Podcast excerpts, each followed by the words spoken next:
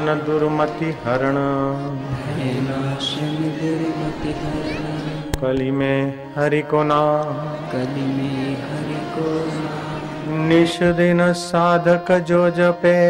निश दिन साधक जो जपे सफल हो सब काम। सफल हुई सब काम हरि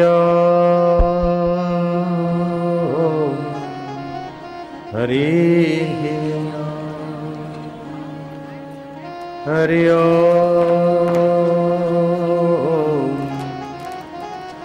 हरि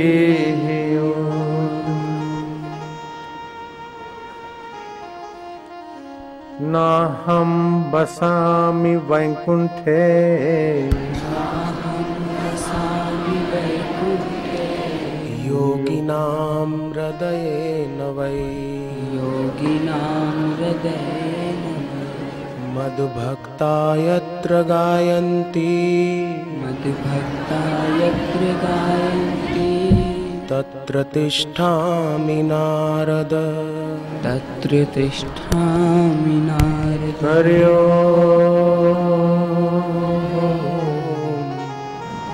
हरि हरि हरि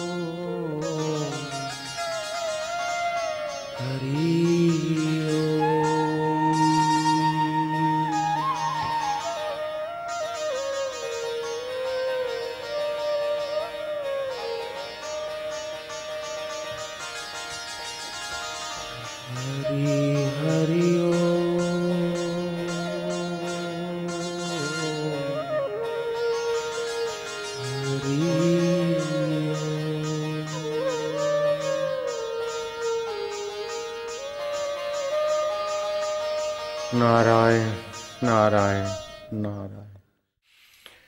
वे लोग अनजान हैं कि सोचते हैं कि अभी हमारे पास इतना है, इतना पाकर फिर हम सुखी हो जाएँगे। अभी हम इतना इतना पाए हैं, इतना और पाने के बाद हम मज़े से जिएँगे। ऐसे लोग सावधानी से सुने।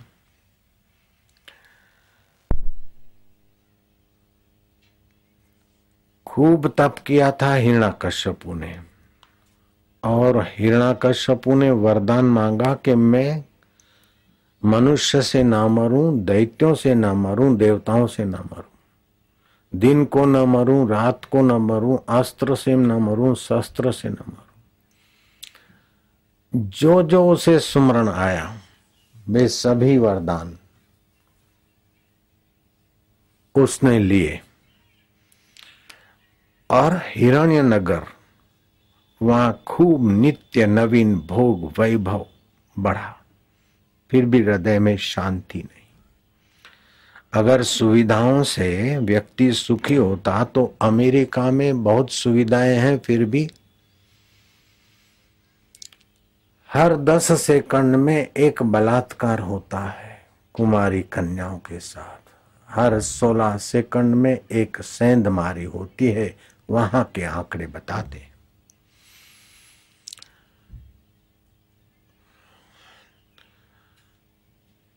हर दस आदमी के पीछे सात आदमी को अनिद्रा का रोग है।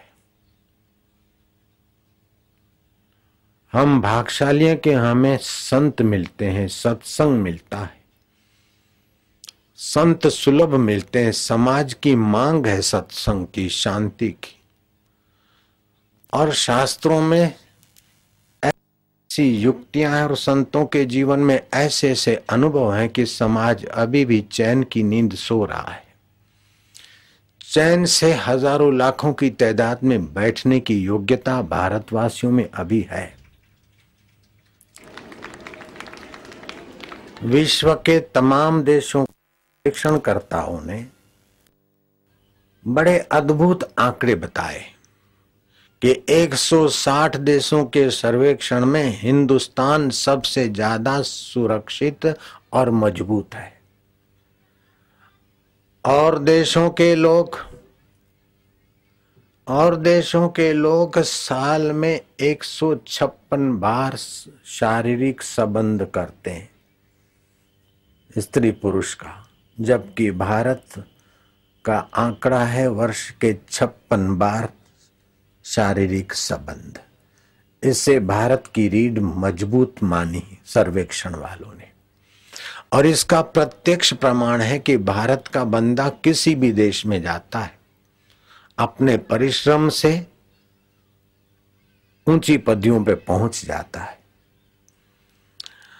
वे लोग बिल्कुल ना समझ हैं कि इतने धर्म गुरु और इतने भगवान है, फिर भी देश की स्थिति ऐसी है, वैसी है। उन विचारों को टेढ़े सवाल करने की आदत होती।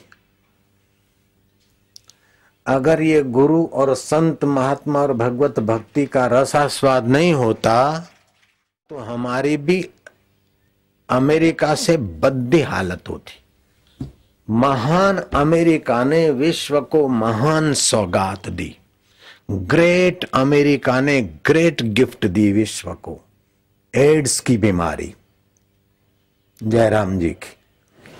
और साधारण सरल सज्जन भारत ने दुनिया को दी छोटी सी भेंट। हँसते, खेलते, खाते, जीते, दुख और सुखों के सिर पर पैर रख के अपने आत्मा परमात्मा को प्राप्त करने की कुंजियाँ दुनिया को दी भारत ने। जयराम जी की। चीन की दीवाल मशहूर है कोविद का पेट्रोलियम मशहूर है। अमेरिका के अभागे डॉलर मशहूर है, लेकिन भारत के संत और भारत की संस्कृति अभी भी विश्व मानव को मंगलमय, जीवन जीने की कला और मंगलमय स्वास्थ्य और मंगलमय देवत्व को जगाने की सुंदर रीत बताती और एक वर्ष के अंदर दिव्य अनुभव कराने का चैलेंज कर रही है ये भारत की संस्कृति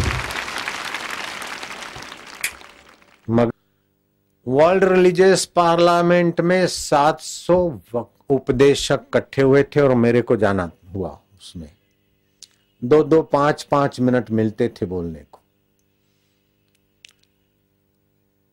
हमारा चला तो तालियाँ बजी और फिर समय बढ़ते बढ़ते पचपन मिनट हमारा प्रवचन चला। दूसरी बार उन्होंने सवा घंटा रखा। एक घंटा पचपन मिनट चला। तो मीडिया वाले, चैनलों वाले, पत्रकार घेर लिए मुझे। और उसमें एक भाईजान ने सवाल कर लिया कि, मिस्टर बापूजी ऐसे भाईजानों को ट्रेनिंग होती है टेढ़े सवाल पूछने की। मिस्टर बापूजी, माइया सत्संग सुनते, फिर आपस में लड़ती क्यों है? उस विचार को पता नहीं कि संत के आगे सवाल पूछने की अकल तो कम से कम लानी चाहिए। माइया सत्संग सुनती है, फिर आपस में लड़ती क्यों है? सही उत्तर तो यह था कि जो सत्संग सुनते हैं, वर्ष के बीस झगड़े पंद्रह, बारह, तेरह, आठ, सात होकर कम हो जाते और सत्संगी में अगर वही मनुष्य होता है तो फिर जल्दी जैसे बहते पानी में लकीर शांति हो जाती लेकिन जो सत्संग नहीं सुनते हैं, वे तो कोर्ट कचहरी में मुकदमाबाजी करते हैं और एक दूसरे को पिस्तौल की गोली का निशाना बना देते और मैंने तो उनका टेढ़े प्रश्न का जवाब भी चर परा दिया। मैं क्या जिस देश की माँ यहाँ सत्संग नहीं सुनती, वे कम वक्त सासू बहू साथ में भी नहीं रह सकती है। देरानी जेठानी नणंद भाभी साथ में नहीं रह सकती है। हमारे देश की महिलाएँ तो साथ में भी रहती है और कहीं वही मनुष्य हो जाता है तो घड़ी भर के बाद वैसे की वैसी भी तो हो जाती है। माया में तुम्हारी वकालत करके आया। मुझे मिठाई खिलाना। मुँह अपने बच्चे का या अपना खोलना और नाम ले लेना, लो बापू, तुम्हारे को अर्पण। बस हम उसी से संतुष्ट हैं।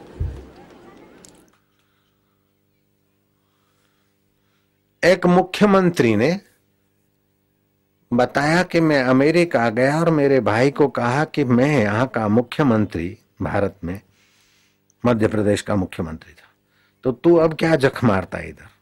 पचहत्तर पैसे की पेप्सी कोका कोला जिसमें फिनाइल और हानिकारक द्रव्य पड़ते वो आठ आठ रुपए सात सात रुपए में हिंदुस्तान में बिक रही, इतना हिंदुस्तान में खरीदी शक्ति है। तो तू मेरा भाई, मुख्यमंत्री का भाई, अमेरिका में क्या जख मार रहा है? चल। तो मेरे भाई ने मुझे मना कर दिया कि मैं मानसिक रोग्य विशेषज्ञ हूँ। मानसिक रोग विशेषज्ञ हूँ, यहाँ मुझे जितने पेशेंट मिलते हैं, भारत में उसका दस परसेंट भी नहीं मिलेंगे। यहाँ मुझे जितनी ग्राहकी होती है, मरीज़ मिलते हैं अमेरिका में, उतने भारत में नहीं मिलेंगे, क्योंकि भारत में धर्म गुरुओं की कृपा है, संतों की कृपा है, सत्संग, कीर्तन और सूझबूझ देकर मनुष्य को विघ्न बाधाओं के सिर पर पैर रख के नाचने की योग्यता भारत बख्श देता है, ये महापुरुषों की दे जयराम जी, बोलना पड़ेगा।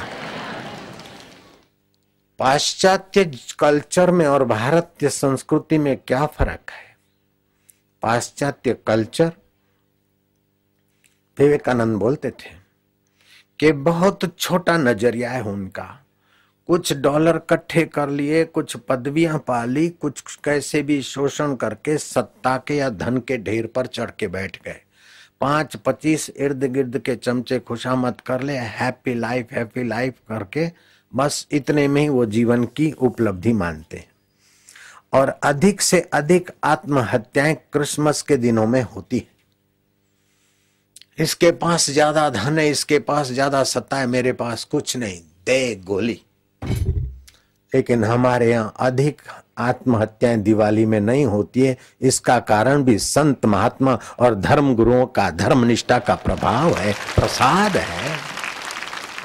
मिस्टर बापू जी आप लोग नहीं बोलना मिस्टर बापू जी कोई बोलता है कि Bapu ji she is my missus तो मैं बोलता हूँ, बिल्कुल झूठी बात है। तो बोलती है Bapu ji really he is my mister मैं क्या, सरासर झूठ। बोले बापू जी श्योर इसे ट्रुथ एकदम सच्ची बात है। हैं? मैं क्या, नहीं, झूठी बात है। Bapu ji she is my missus मैं क्या impossible he is my mister में क्या असंभव है? मिसिस और मिस्टर तो परदेश में होते और सेक्स की प्रधानता से शादी होती है।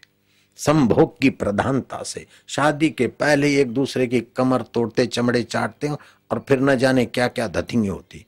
वो मिस्टर और मिसिस बनते इसको मिसिस कहकर भोग्या मत बोलो, ये तुम्हारी धर्म पत्नी है और ये तुम्हारे पति देव हैं। तुम कल्चर से प्रभावित क्यों होते हो? अपनी संस्कृति का वैभव देखो। बोले so many god in India god Krishna lord Rama lord Shiva ऊँची संस्कृति है, कितने त्याग में और कितने तपोमय और सुखमय जीवन का मार्गदर्शन देने वाले महापुरुष अंतरात्मा में कितने तृप्त है, वो उनको नहीं दिखता। जैसे गिद्ध कितना भी ऊँचा उड़े ना तो उसको सड़ा गला मरा हुआ मांस ही दिखता है। ऐसे कितनी भी बड़ी पोस्ट आ गई, समाज और संत के बीच सेतु बनने की, लेखक बनने की, पत्रकार बनने की, लेकिन बेचारों की बुद्धि कैसी मारी गई। ऐसे ऐसे प्रश्न पूछते हैं कि मेरे को फिर एकदम चरपरा माल सुनाना पड़ा, जयराम जी की। बापू जी इतने सारे धर्म इंडिया में what is this what is in India मैं क्या सुनो, हमारा मन बहुआयामी है वैरायटी पसंद करता है। एक ही रंग की गाड़ियाँ कुटुंब के लोगों के लिए पर्याप्त है, लेकिन फैमिली के चार आदमी और तीन रंग की गाड़ियाँ तीन है। क्यों? रोटी सब्ज़ी से पेट भर सकता है, लेकिन रोज रोटी सब्ज़ी नहीं खाते, बदलते रहते क्यों? चार गज कपड़ा लेना होता है तो चार रंग देखते हैं, चार वैरायटियाँ देखते हैं, दो दुकान घूमते, फिर खरीदते चार पैसे की सब्ज़ी लेनी होती है तो छह सब्ज़ियाँ देखते और फिर खरीदते क्यों? हमारा मन वैरायटी चाहता है। जयराम जी की। तो जिस दुकान में वैरायटी नहीं, वो वैरायटी के जगत में दुकान कंगाल है। जिस धर्म में बहुत सारी व्यवस्था और बहुत भगवान और बहुत रिलीजियस और बहुत गुरु नहीं है, वह धर्म में वैरायटियों की कंगालियत है। इसीलिए वहाँ कोई महापुरुष पैदा नहीं हो पा रहा है, कोई अवतार नहीं हो पा रहा है।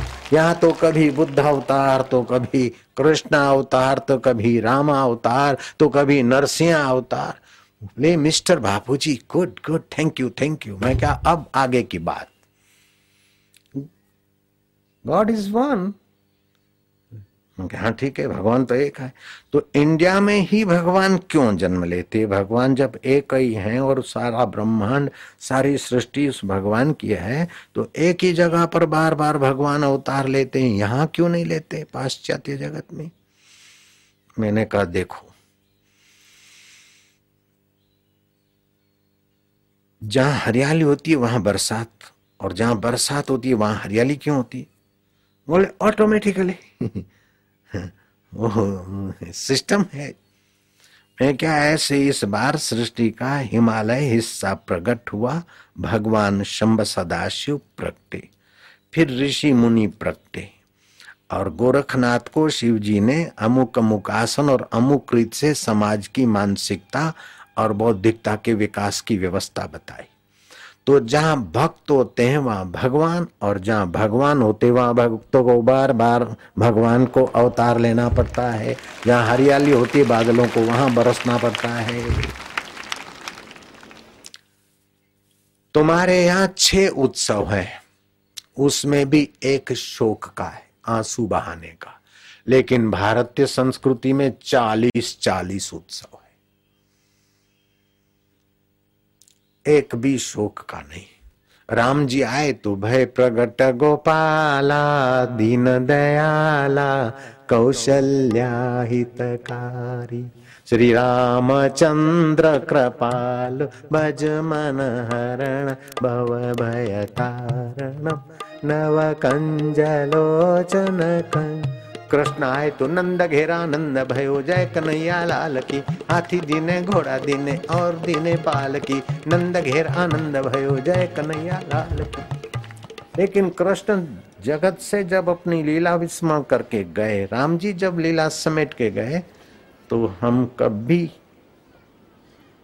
जैसे मुहर्रम में लोग शोक मनाते हैं, या हुसैन, या अली करके अपने को कूटते हैं, शोक मनाते हैं ऐसे किसी हिंदू को तुमने देखा कि हाय राम या राम चले गए? हाय कृष्ण या कृष्ण, कभी छाती कूटते देखा क्या? हमारी संस्कृति कहती है कि शोक ये मन का विकार है। हर्ष शोक जाके नहीं, वैरी मित समान, कह नानक सुन रे मना मुक्त ताही ते जान। हम मुक्त आत्मा के उपासक हैं। महापुरुष चले जाते हैं, उनका जन्म दिवस हम मनाते हैं और उनके विदाई का दिवस, निर्वाण तिथि, जयंती भी मनाते हैं। और उनकी निर्वाण तिथि मनाते हैं। लेकिन उन महापुरुष जिस दिन चूल्हा छोड़ा तो उस दिन को याद करके हम रोते, पीटते, कूटते नहीं, उनकी सीखों का स्मरण करके, उनके उपदेशों के अनुसार अपने जीवन को ढालने की कोशिश करते हैं। और उन दिनों में तो हम भोजन में व्यंजन खाते जयराम जी की प्रसाद बनाते हैं, हलवा पूरी विशेष विशेष प्रसाद बनाते हैं। तो हमारे यहाँ शोक का महत्व नहीं है, हमारे यहाँ आत्मा अमर है, हर्ष और शोक मन का विकार है, ये वैदिक ज्ञान हमारे यहाँ है। दुनिया के सभी धर्मों के प्रति हमारी स्नेह भावना, सहिष्णुता आदि है। लेकिन अब तुमने प्रश्न ऐसे किए कि ध्यान से उत्तर सुनो। कहा कि Ram Ram, lord Rama is nothing great god is god. No, ये तो कोई भगवान होता है। अपनी औरत के लिए रो रहा है, हाय सीटे हाय सीटे इज़ गॉड। वो कौओं के पीछे, गायों के पीछे जा रहा है और गोपियों के आगे नाच रहा है। वो कृष्ण है what is this in India Bapu ji, वो मैं क्या सोए हुए शेर के आँख में उंगली घोसी तुमने। अब सुनो।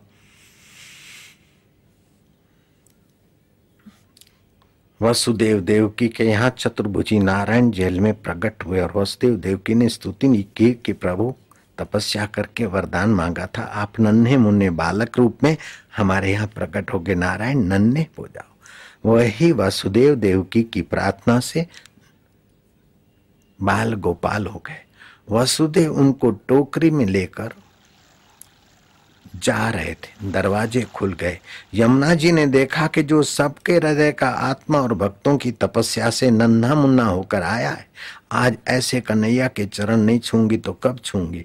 यमुना जी का पानी बढ़ रहा था, वसुदेव जी घबराए और कृष्ण ने श्री चरण स्पर्श कराया और यमुना जी का पानी शांत हुआ, जन्म जात, ऐसा भगवान दूसरे किसी मज़हब में देखा, सुना क्या तुमने? श्री कृष्ण छह दिन के हुए और पूतना ले आई जहर भर कर शरीर में। और कृष्ण जहर पी गए और फिर धीरे धीरे उसके प्राण भी पीकर उसको सदगति दी। जो यशोदा को देनी थी, देवकी को देनी थी, वही सदगति कृष्ण ने जहर पिलाने वाली को दी। सत्रह साल तक निहत्थे कृष्ण ने दिन का सुर बकासुर छटकासुर आए, उनसे हँसते खेलते लोहा लेकर उनको स्वधाम भेजा और कृष्ण कभी फरियाद नहीं करते, बंसी बजाते रहते हैं और घोर युद्ध के मैदान में भी समता का संगीत सुनाते, कर्म करते हुए कर्म में कर्तृत्व, भोक्तृत्व भाव से विनिर्मुक्त अर्जुन को उपदेश दिया, ऐसे भगवान के आगे।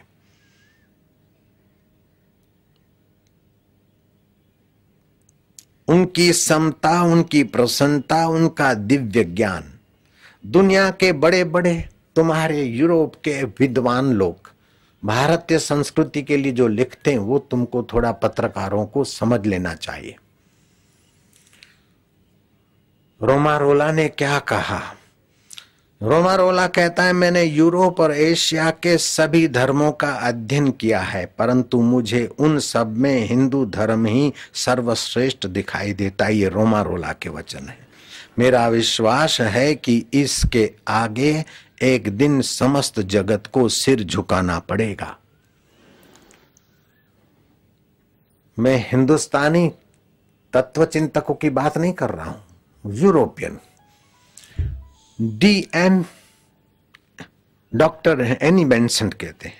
मैंने 80 वर्ष तक विश्व के सभी बड़े धर्मों का अध्ययन करके पाया है कि हिंदू धर्म के समान पूर्ण और महान और वैज्ञानिक धर्म और कोई नहीं है। यदि आप हिंदू धर्म छोड़ते हैं तो आप अपनी भारत माता के हृदय में छुरा भोंकते हैं, डॉक्टर एनी बेंसेंट के वचन है। डॉक्टर डेविड फ्राली निर्देशक अमेरिकन इंस्टीट्यूट ऑफ़ वैदिक स्टीज के। वे लिखते हैं, जब हम यह कहते हैं कि सभी धर्म एक ही हैं, तब हमारा तात्पर्य क्या है? क्या हम सत्य की तरह तह तक गए हैं कि सभी धर्म एक है, सभी धर्म एक है? अरे गंगा जल अपनी जगह पर है और पानी अपनी जगह पर है। यूँ ही एकता की घोषणा करते हैं, क्या इसे पूरे विश्वास में या एक देश में परस्पर लड़ रहे धार्मिक समुदायों में शांति स्थापित करने की राजनीतिक कूटनीति तो नहीं है? ये राजनीति वाले अपनी वोट बैंक मकान बनाने के लिए ये कुप्रचार तो नहीं कर रहे हैं। अथवा किसी नए आध्यात्मिक अथवा धार्मिक समुदाय द्वारा दूसरे धर्म के भोले भाले लोगों को इन लुभावने नारों के इंद्रजाल में फंसाकर उनको धर्मांतरण करने का कुप्रयास तो नहीं है। यदि ऐसा है तो यह घोषणा उस सत्य की उपज नहीं है, जो हम सबको वास्तव में जोड़ सकती है। उत्तिष्ट, जागृत प्राप वरान, बोध्यत। जाग और अपने आत्मा को जान। अपने आत्मा को जान वाली बात तो दूर रही और सभी धर्म एक है, सभी धर्म एक है। दुनिया के सभी धर्म अपनी अपनी जगह पर हम उनको धन्यवाद देते हैं। लेकिन दुनिया के सभी धर्म किसी न किसी ईश्वर के बेटे, ईश्वर के पैगंबर अथवा किसी प्रभावशाली व्यक्ति ने चलाए। लेकिन हिंदू धर्म किसी व्यक्ति का चलाया हुआ नहीं है। किसी ऋषि मुनि का चलाया हुआ नहीं है। यहाँ तक कि श्री राम और कृष्ण का भी चलाया हुआ नहीं है। सनातन धर्म में राम और कृष्ण प्रकट हुए हैं। जैसे सूर्य सनातन है, ऐसे सनातन धर्म भी अनादिकाल से चला आ रहा है। और सारे धर्म मनुष्य के मस्तक की उपज है। और दूसरे धर्म मनुष्य के मस्तक की उपज है। लेकिन ये पूर्ण वैज्ञानिक धर्म किसी मनुष्य के मस्तक की उपज नहीं। ये सनातन धर्म है। और इस सनातन धर्म में अभी भी जीसस गए, दूसरा जीसस आज तक नहीं देखा हमने। मोहम्मद गए इस्लाम धर्म के दूसरा मोहम्मद नहीं देखा, लेकिन इसमें तो कभी कृष्ण, कभी राम, कभी बुद्ध, कभी महावीर, कभी मीरा, कभी शबरी तो कभी ठाकुर जी अपने भक्तों की भावना रखने को मूर्ति से प्रकट हो जाते तो कभी परमात्मा शेर के द्वारा भी ऐसा व्यवहार करके दिखाते कि लोगों को लगता है कि ये प्रेम अवतार परमात्मा की व्यवस्था सनातन धर्म की अभी भी शाश्वत है। मार्क्स ट्वेन अमेरिका के विद्वान तत्व चिंतक प्रश्न करने वालों ने तो कर लिए, लेकिन अब उनको भारी पड़ रहा है, जयराम जी की। ध्यान से सुनो। मार्क्स ट्वेन अमेरिका के विद्वान कहते हैं, धर्म के क्षेत्र में सब राष्ट्र दरिद्र है, लेकिन भारत इस क्षेत्र में अभी भी अरबोपति है। मार्क्स ट्वेन तत्व चिंतक अमेरिका के। श्री डी ओ ब्राउन प्रसिद्ध विचारक लिखते हैं, डी ओ ब्राउन, यदि हम पक्षपात रहित होकर भली भांति परीक्षा करें तो हमको स्वीकार करना होगा कि सारे संसार में, हमको स्वीकार करना होगा कि सारे संसार में साहित्य, धर्म और सभ्यता का प्रसार हिंदुओं ने किया है। ये भारतीय संस्कृति का प्रसाद। है विक्टर कोसिन। विक्टर कोसिन लिखते हैं, जब हम पूर्व की ओर, उसमें भी शिरोमणि स्वरूप भारत, साहित्यिक एवं दार्शनिक महान कृतियों का अवलोकन करते हैं, तब हमें ऐसे अनेक गंभीर सत्यों का पता चलता है, जिनकी उन निष्कर्षों से तुलना करने पर कि जहाँ पहुंचकर यूरोपीय प्रतिभा जहाँ पहुंचकर यूरोपीय प्रतिभा कभी कभी रुक गई है, हमें पूर्व के आगे घुटने टेक देने पड़ते हैं पूर्व मना भारत की तरफ़। शोपनहार लिखते हैं। संपूर्ण विश्व में उपनिषदों के समान, अपना भारतीय संस्कृति की उपनिषदें संपूर्ण विश्व में उपनिषदों के समान जीवन को ऊँचा उठाने वाला कोई दूसरा अध्ययन का विषय नहीं है। इनसे मेरे जीवन को शांति मिली है। इन्हीं से मुझे मृत्यु में भी शांति मिलेगी। शोपनहार इन वचनों, शोपनहार के इन वचनों पर मैक्स मूलर कहते हैं, शोपनहार के इन शब्दों के लिए यदि किसी समर्थन की आवश्यकता हो तो मैं अपने जीवन भर के अध्ययन के आधार पर मैं प्रसन्नता पूर्वक उनका समर्थन करूँगा, मैक्स मूलर के वचन। अभी कितने विद्वानों का तुमको बताऊँ? मेरे पास तो खूब है खजाना। बोलते हो लॉर्ड रामा इज़ नथिंग। अरे मूर्ख। राम, लक्ष्मण और जानकी, इन, मीन और तीन थे और दो धनुष्य थे। और इतना लंकेश सेना भेजी, अगर राम साधारण होते और स्त्री के भगत ही होते, लवर लवरी जैसे होते तो रावण की सेना क्यों धूल चाट के गई? और मारीच ने इतनी माया दिखाई और रावण ने इतना कुछ अनर्थ किया, फिर भी आखिरी में रावण की हार हुई और रावण का जीता हुआ राज्य उसके भाई को दे दिया, कितने उदार आत्मा राम। और कितने समता के धनी श्री राम। जब राम जी की विजय हुई तो हनुमान जी आए सीता के पास, माँ रावण की इन राक्षसियों ने तुम्हें कैद कर रखा और तुमको बहुत उल्टा सीता कहती थी। तुम्हारी खिल्ली उड़ाती थी, मज़ाक उड़ाती थी, माँ, आज्ञा दो तो इन्हें मैं कुचल डालू। तब भारत की माता अंबा क्या कहती है? क्या विश्व में ऐसा प्रमाण मिल सकता है तुमको? सीता जी कहती है कि, हनुमान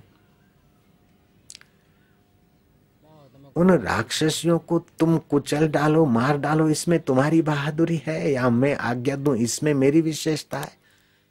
नहीं नहीं, गलती करने वालियों ने तो किया, लेकिन हम तो समझते उनमें भी अपना चैतन्य आत्मा है, उन्हें क्षमा कर दो, वैर वैर से नहीं, लेकिन क्षमा और उदारता से वैर शांत हो जाता है। ये भारत की माता अंबा जानकी जी कह रहे उत्तरा के गर्भ से मृतक बालक निकला क्योंकि अश्वत्थामा ने ब्रह्मास्त्र मार दिया था। उत्तरा विलाप कर रही है। कृष्ण की भक्त थी।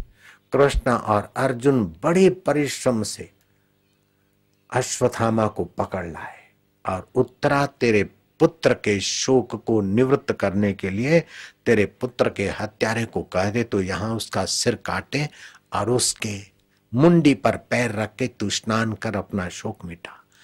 अगर तुझे चाहिए तो उसके रक्त।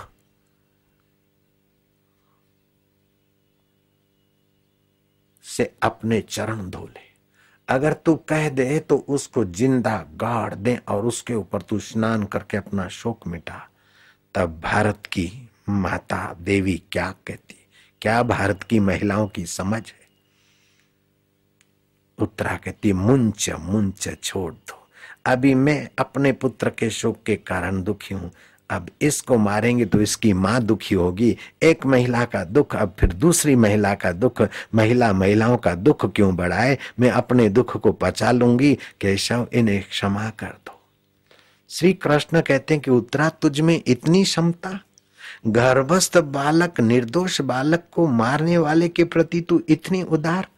तेरे चित्त में इतनी क्षमता समझ तो अब मेरे चित्त की भी परीक्षा देख लो।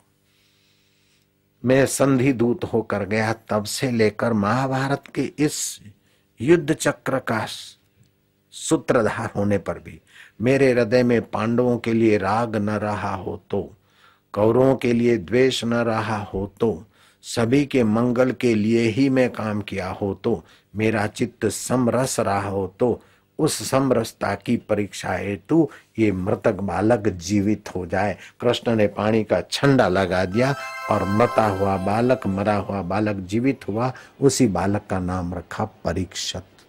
कृष्ण की समता की परीक्षता का, परीक्षा का प्रमाण। और उस परीक्षत ने राजपाट किया और मृत्यु नजीक आए राजपाट छोड़कर व्यवस्था करके एकांत में जा गए और संत के लिए अन्न जल त्याग करके बैठ गए। कई संत आए, तपी जोगी आए, राजा राजपाट छोड़कर सत्संग सुनने की इच्छा से गंगा किनारे बैठे। शुक्र ताल मुजफ्फर, मुजफ्फरपुर से तीस किलोमीटर का अंतर होगा गंगा किनारा। अभी भी हस्तिनापुर, दिल्ली से वहाँ चले गए पैदल। सोने का सिंहासन बनाकर रखा।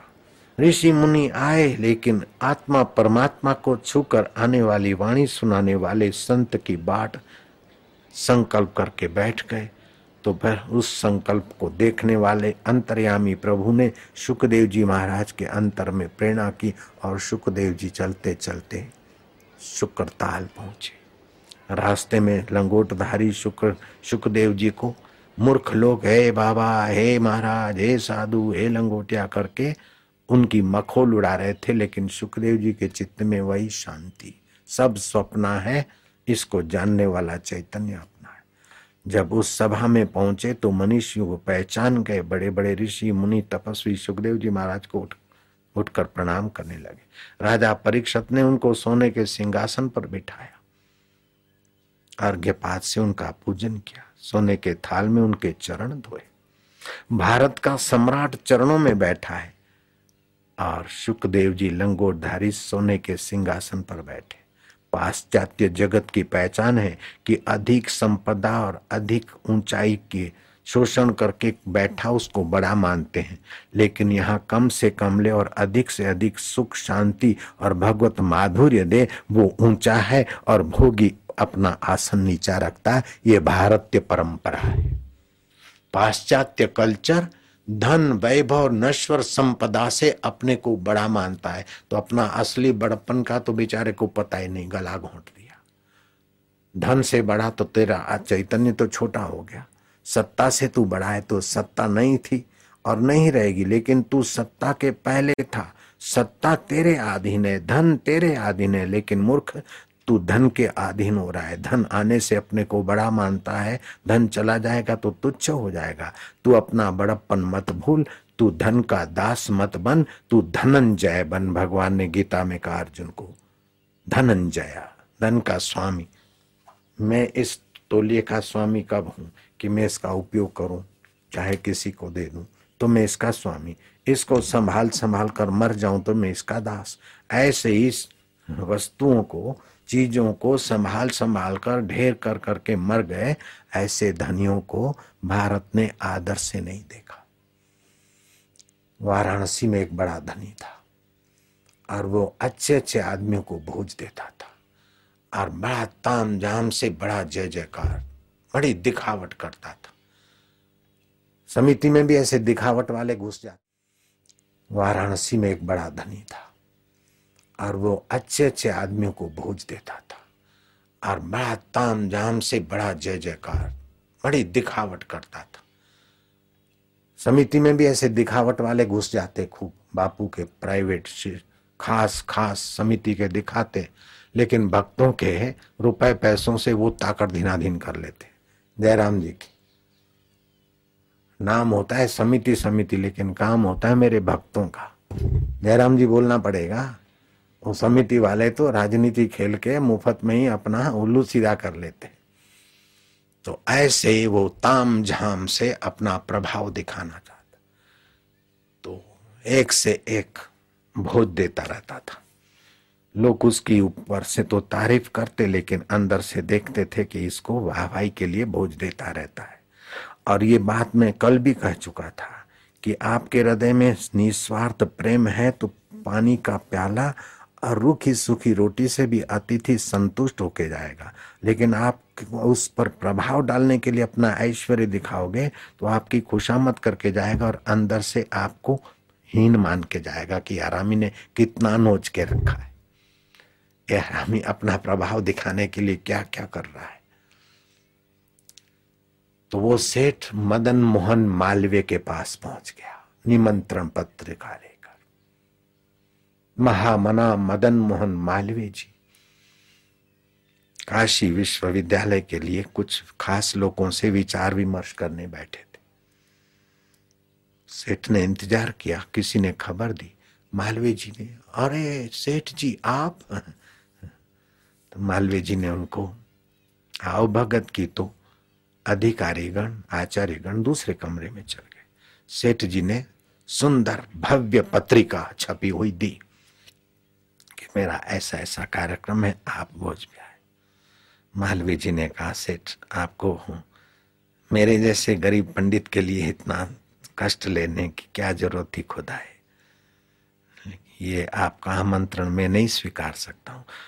सेठ, गजब में पड़ गए बड़े बड़े लोग मेरे आमंत्रण की बाट देखते और पंडित जी, आपको मैं खुद देने को आया हूँ और आप इनकार कर रहे बोले, सेठ ये मावे गुलाब जामुन और पनीर और ये स्वास्थ्य की कबर खोदने वाली चीज़ें खिलाकर दूसरों को बीमार करो और हज़ारों लोगों की रोटियाँ नोच कर।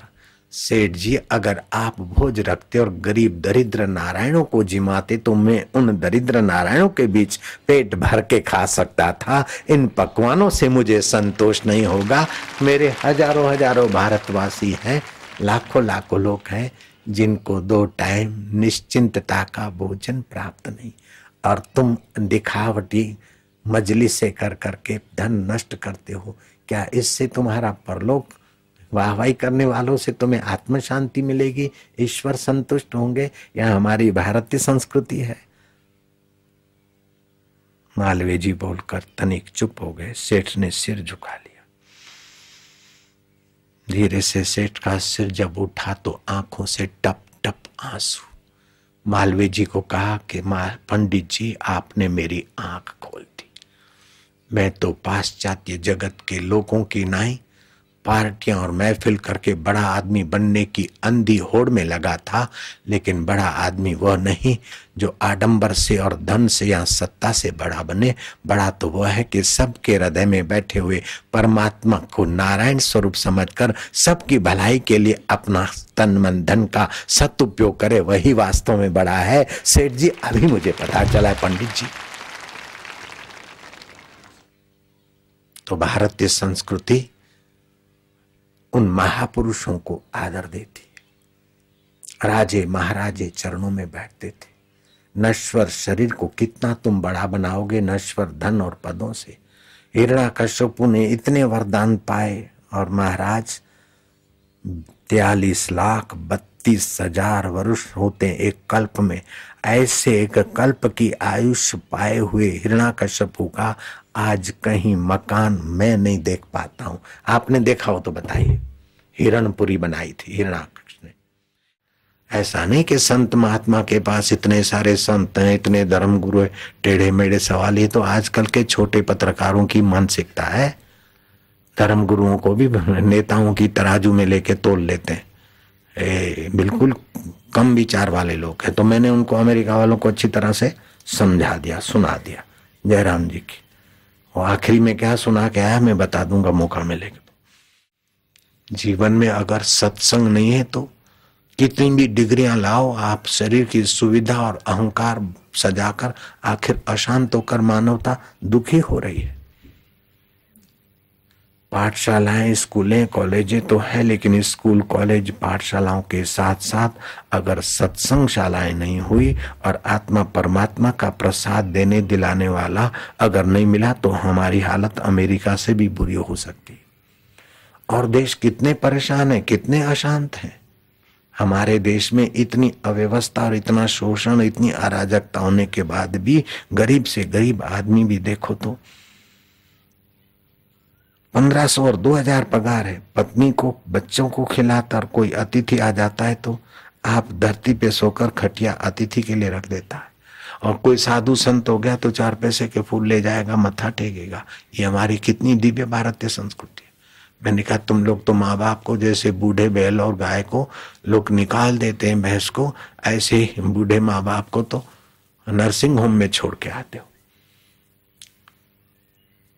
राम जी अगर साधारण होते तो मरते मरते रावण दोनों हाथ जोड़कर कहते हैं श्री राम जी भगवान है, उनके चरणों में मेरा प्रणाम है। मैं क्या तुम्हारे पास कम से कम रावण जैसे राक्षस जितनी अक्ल तो होनी चाहिए?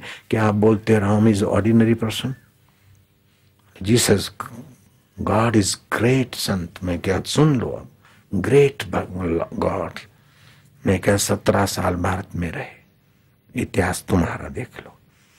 अज्ञात रहे, कश्मीर से योगियों से योग सीखे, काशी के विद्वानों से विद्या पाए। जीसस के लिए हमारे मन में कोई हल्का वचन, जैसे तुम बोलते हो, लॉर्ड रामा इज़ ऑर्डिनरी, फलाना डिंगना हम ऐसा नहीं कहते। लेकिन वहीं के लोगों ने, मैगेडिलिन के साथ जीसस का गलत संबंध है। हम कहेंगे कि जीसस के प्रति मैगडलिन की श्रद्धा थी।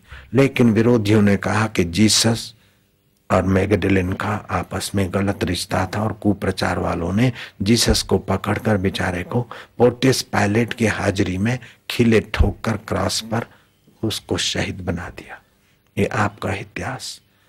जो प्रतिद्वंदियों के द्वारा खिले खाकर शहीद बन जाए, वो भगवान बड़ा कि इतने रावण और कंस जैसों को हँसते खेलते स्वधाम भेजकर बंसी बजाता रहे और राम राज्य में मधुर व्यवस्था करता रहे, वो भगवान बड़ा तुम निर्णय करो।